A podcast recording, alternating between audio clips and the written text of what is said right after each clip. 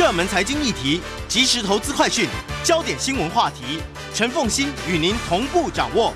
欢迎收听《财经起床号》。Hello，各位听众，大家早！欢迎大家来到九八新闻台《财经起床号》节目现场，我是陈凤欣。每周选书早起读书，今天要为大家介绍的这一本书，我觉得很应景，因为呢，最近其实有关于去美元化啦。或者会不会终结美元霸权啊？这些讨论非常的多。那我我看到了这本书啊，我就觉得很值得来读一读，这也介绍大家哈。这是联经出版社所出版的《霸权货币的地缘政治课》。在我们现场的是这本书的作者，他是政大国关中心主任，也是政大政治系和淡江大学战略所的退休教授啊，何思英。何老师，其实老师也在国安单位任职过。呃，对。那你会在国安单位任职，其实就跟政治经济学有关。呃，有关。所以你总会想到这些事。所以呢，我要提醒，就是说，所以这就是你在日常研究的主题。对的。我们先来介绍一下你当初写这本书的缘由，好吗？呃，好啊。呃，如你刚刚所说，凤馨，呃，我写这本书啊，其实是教书教了三十五年了，呃，逐渐累积的。那么眼看近来近年来啊，美国在地缘政治上啊，他打仗啊，几乎打的最后都是不了了之，而且多半是输的。你从阿富汗、伊拉克啊再往前算，可是呢，如果他用美元或者是他手边的制裁工具啊。去呃影响国际政治的话，它多半是成功的。嗯，所以我就想写这一方面，就是美国怎么样用它美元，然后更宽阔一点，用它的经济力量啊，去影响别的国家的外交政策。所以把美元武器化了之后，在它的政治外交上面，其实比它的军事的力量看起来效果更强。对，我是这么觉得。你可以看到这一次呃，俄乌战争，美国对乌克兰的对乌克兰的援助，对于这个呃俄罗斯的制裁，那么很多人呢、就认为，包括美国人的观察家在内，觉得美国啊没有这个耐性去去去搞这么久。可是呢，美国他这个呃这个拜登政府啊说得很清楚啊，我们只用百分之五的国防预算就达到了这么效果。然后把世界第二强陆军俄军那么搞成这个样子，太划得来了。没有一个比这样子的国防投资啊更划得来的。那这个国防投资啊，其实就是用美元，然后呃用这个其他的制裁的项目，然后去呃再联合其他的国家把俄罗斯制裁。所以最近呃乌克兰在反攻嘛，这个俄罗斯呃看起来是在节节败退了。那么再加上它的经济不好，呃，俄罗斯未来啊是呃前景堪虞，嗯，是件很严重的事情。你可以说这一方面呢，等于美国在幕后啊打了一个胜仗。可是我们看到，事实上俄罗斯的财政状况是很好的，目前为止。呃，它还出口石油啊，它的石油其实出口的状况，呃，虽然欧美的制裁非常的严峻。但问题是因为一方面中国大陆，一方面印度的需求大幅度的改变，成为对俄罗斯的需求。对的。二方面，呃，最近其实东南亚其实看到欧美这边松了一点之后，它也大量的采购俄罗斯的原油。它就因为俄罗斯的原油相对比较便宜啊，所以呢，而且它的走的这个路径不用经过马六甲海峡，它其实有它的路径也算是畅通的，还算是安全的。所以呢，对于东南亚来说呢，也大量的开始买进，所以。我看到的最新国际统计，它的出口反而是增加的。是的，它的它的这个出口是不错的。可是真正啊，对于国力的影响，嗯，呃，你刚刚在讲财经，讲到这个呃台币的币值嘛，对不对？那么对一个国力的影响啊，其实进口有很大的关系。那么当俄罗斯它可以出口原油，呃，它可以出口别的矿物，可是呢，它的这个进口啊，呃，就不能够进到它需要的东西。例如说，做武器最需要的晶片，对，那么它进口不了，它就得绕好多的弯去找来这些晶片。这个时候呢，它的问题啊，就就严重了。像俄罗斯，它的信用卡又回到钱上面，它的信用卡啊，叫做呃世界和平卡，叫 MIR，MIR。那么这个呃。一被制裁了，它现在信用卡。他的那个晶片呐、啊，他都搞不到，嗯、所以呢，还有很多的信用卡是委托这个哈萨克斯坦啊，呃、嗯、的工厂啊去帮他做出来，嗯、然后呢，或哈萨克斯坦又从别的地方啊偷偷进口，嗯、然后呢，再再卖给俄罗斯，嗯，帮他做这些晶片，所以这里头进口啊是一个很重要的关节。所以出口的部分就算卡不住，但是进口的部分。关键的一些原料这件事情影响大，好，所以，嗯、你观察到了这些现象，就想要把你三十五年来研究的东西，让大家知道说这个金融霸权要如何形成，又如何的很难打破啊。那么，以及呢，最新我们其实看到，就连美国总统，呃，美国的财政部长耶伦，他都认为，虽然说看到用金融制裁，而且联合盟友的金融制裁、经济制裁发挥了一定的效果，但问题是。就七伤拳嘛，伤敌一百也会自伤七十。那嗯，对于全世界对于美元的不信任这件事情是有影响的。所以叶伦对于制裁这件事情开始变得比较嗯审慎啊。那么这会不会？那这其实从某种角度来看，你看到中东的一些。情势，或者是南美的一些，就是在货币上面开始出现一些不同的声音，也跟这个不信任感是有很大的关系。哦，那当然，美元，美国用美元用的越多，大家知道这个美国啊卡他脖子的机会就越多，所以他们就要兜个弯啊，到一个别的别的地方去去闪过这个美元的。所有的咽喉要地，这个也是很正常的。不过我的看法，我的了解，就是所有的这些国家积极想躲闪美元的国家，其实呢还是要继续使用美元。对，呃，这是他们等于是双轨并行。那么就算哪一天呢，这个呃。完全被美元卡死，美国有好多这个咽喉管道嘛。如果被卡死的话呢，它还有机会啊，最少还可以呼一口气，呼吸一下。所以我们可以讲说，你不要讲说他是直接想要换掉美元，对，应该要说的是他在预做准备，万一有一天他任何的行为举止然后被制裁的时候，他至少有一个其他存活的方向。对。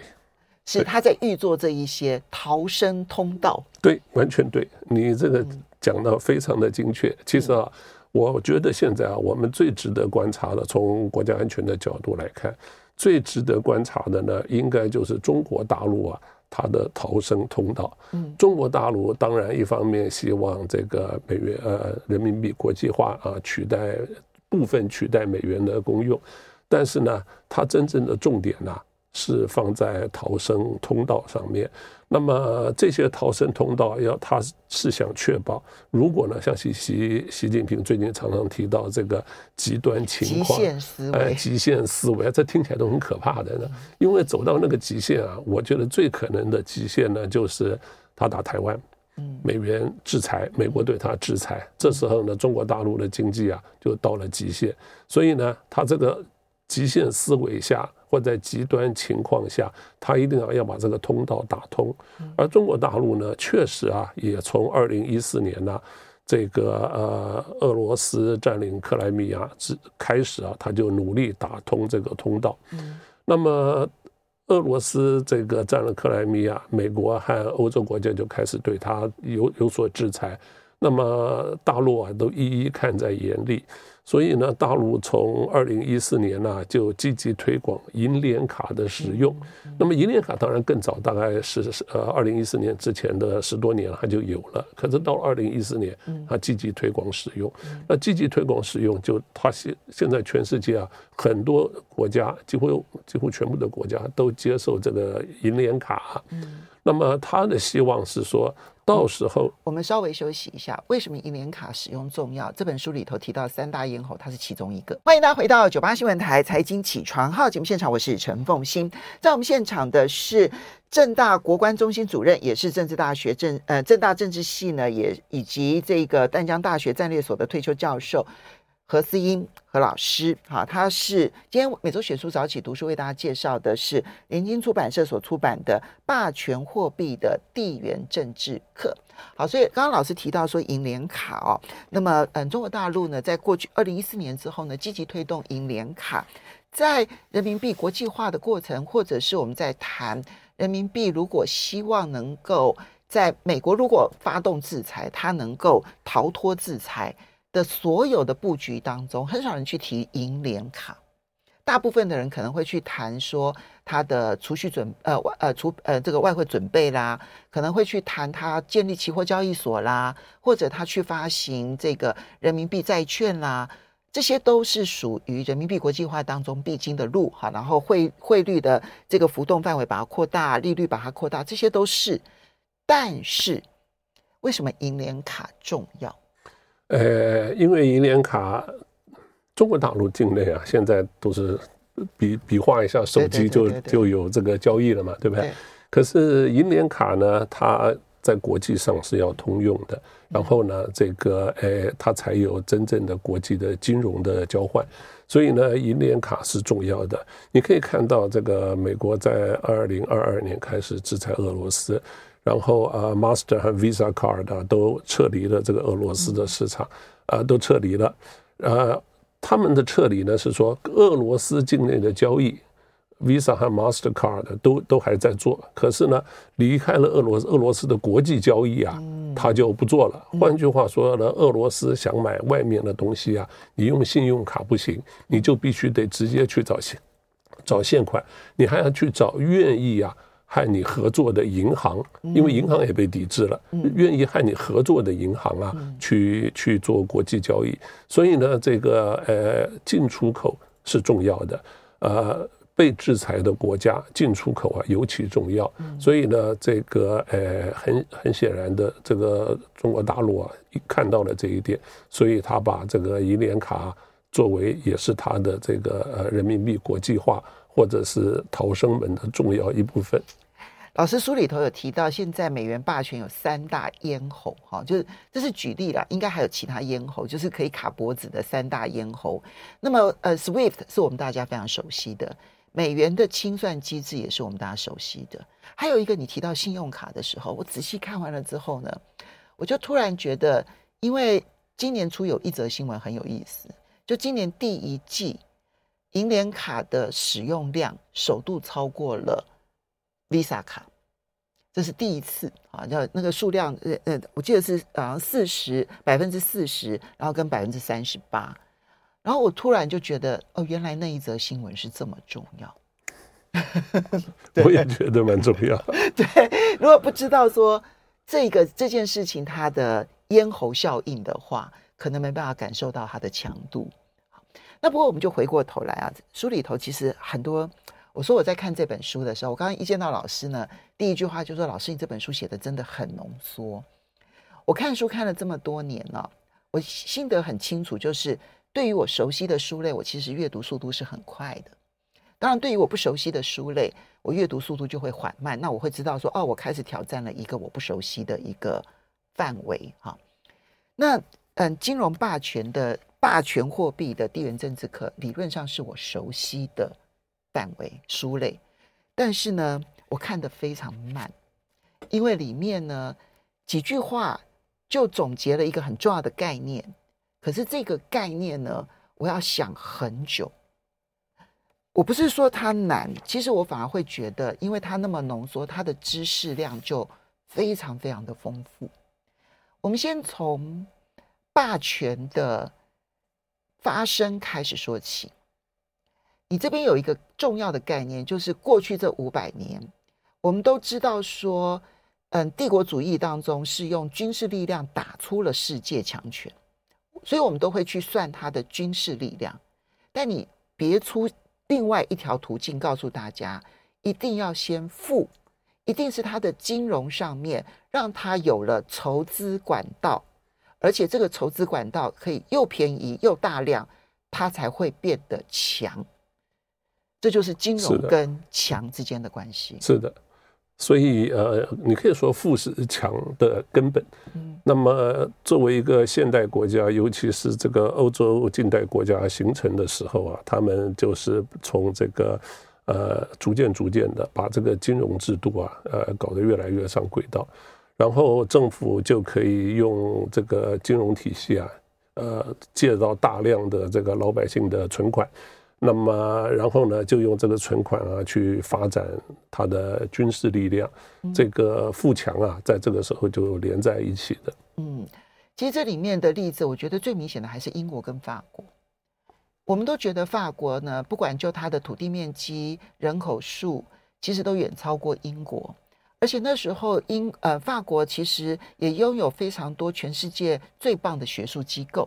啊，你去想象那个那个时代的哈佛，那个时代的斯坦福啊，都在那个都在法国，而且呢，法国在历史传统上面来讲，也是一个军事上面的强国。可是为什么它会被英国打败？因为英国可以借法国一倍以上的债券，但是它的利率可能只有法国的三分之一。对，所以它的成本是远比法国来的低的。是的。这件事情就影响重大。对，其实这个英国和法国的比较啊，在现代来看呢、啊，你也可以说是呃美国和和中国大陆的比较。嗯，那么法国因为路易十四啊绝对王权，绝对王权就是呃普天之下。都都是莫莫非王土嘛，对不对？那老百姓都要听中央听这个王权的嘛。换句话说呢，他的财产权呢保障是不够的。你财产权保障不够的话呢，就没有办法，政府就没有办法借到足够的钱。老百姓有了钱，也许就把它藏在枕头下面了，他不借给政府。那么中国大陆其实现在呃也有这个问题，就是他的这个财产权的保障还不够。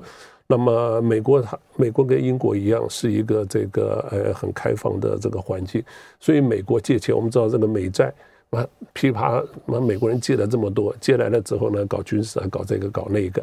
那么中国大陆呢，虽然有非常大的这个大量，全世界最大量的外汇存底，它这个外汇存底呢，你还是得要存在某一个货币上嘛，它绝大部分呢还是存在，哇，现在看起来应该是。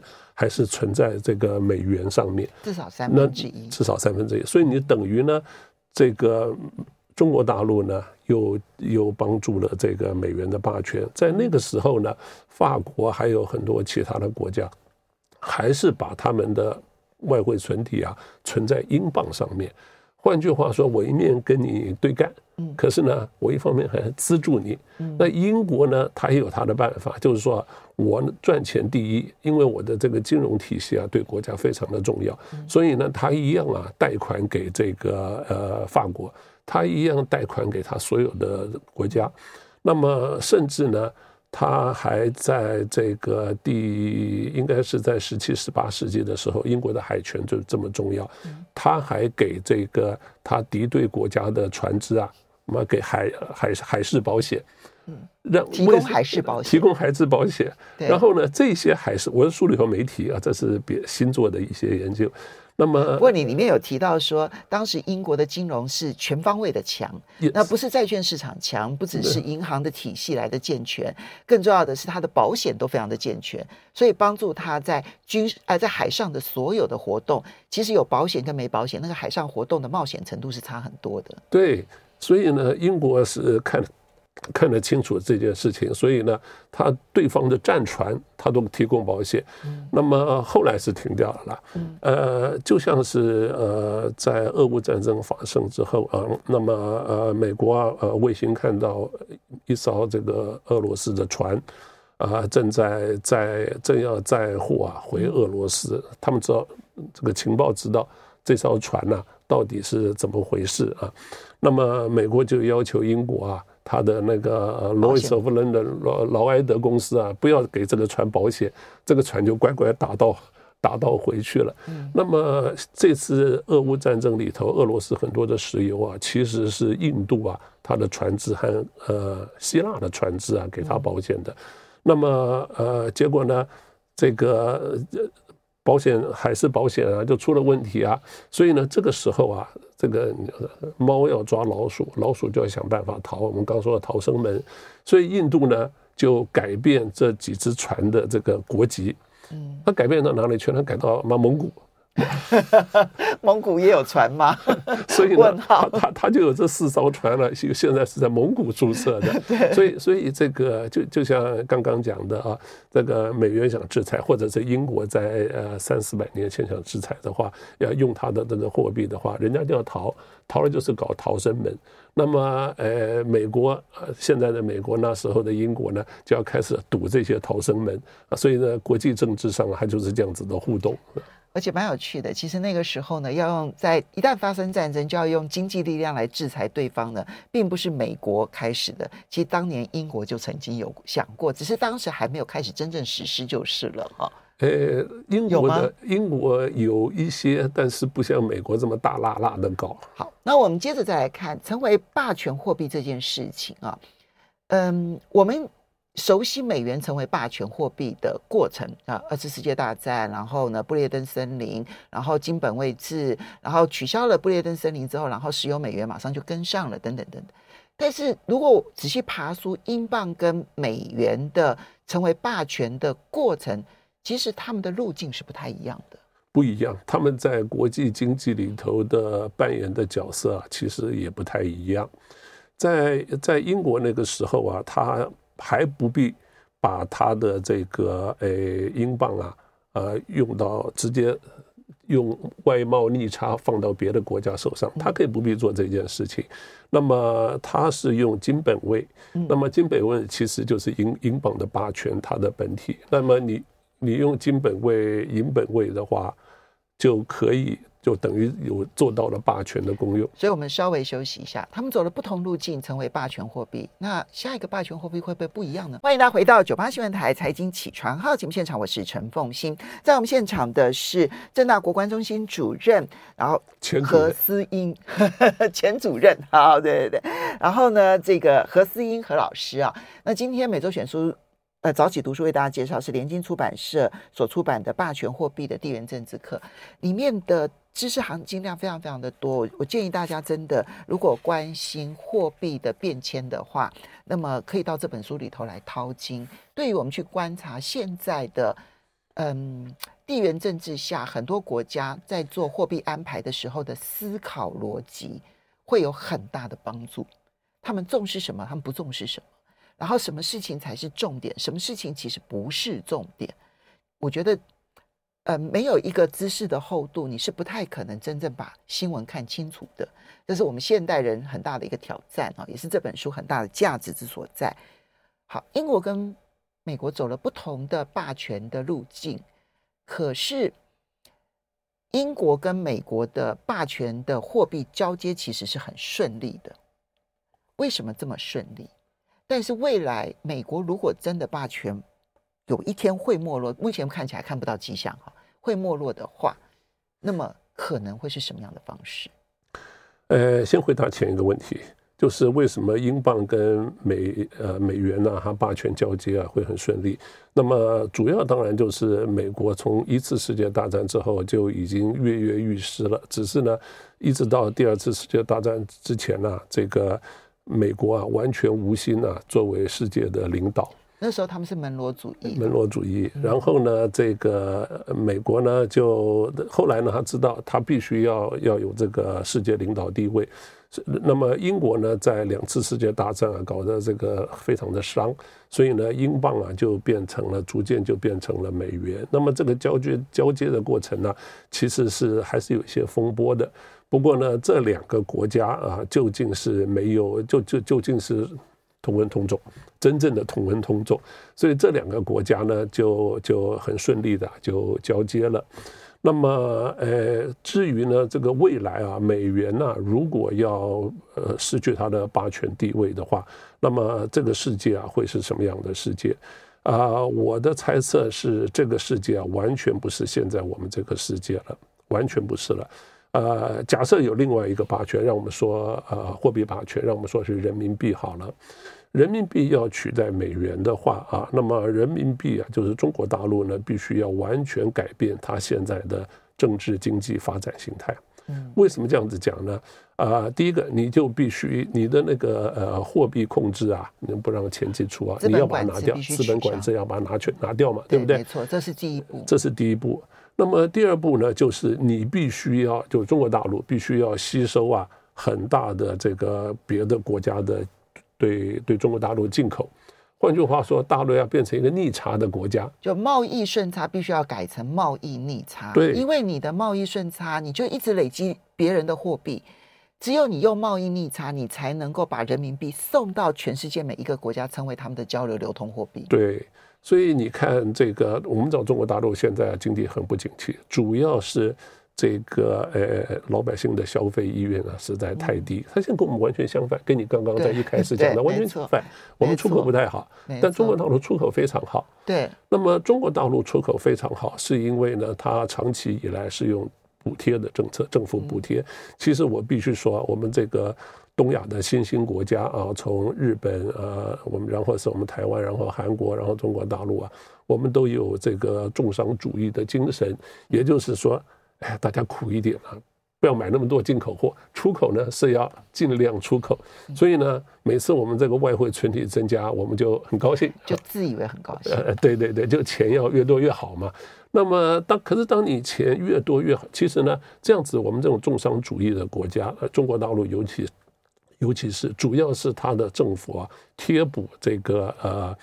呃，生产生产生产事业，那么你对生产事业越贴补，然后你的这个生产呃，就外销啊就会越畅旺，因为有竞争力嘛，对不对？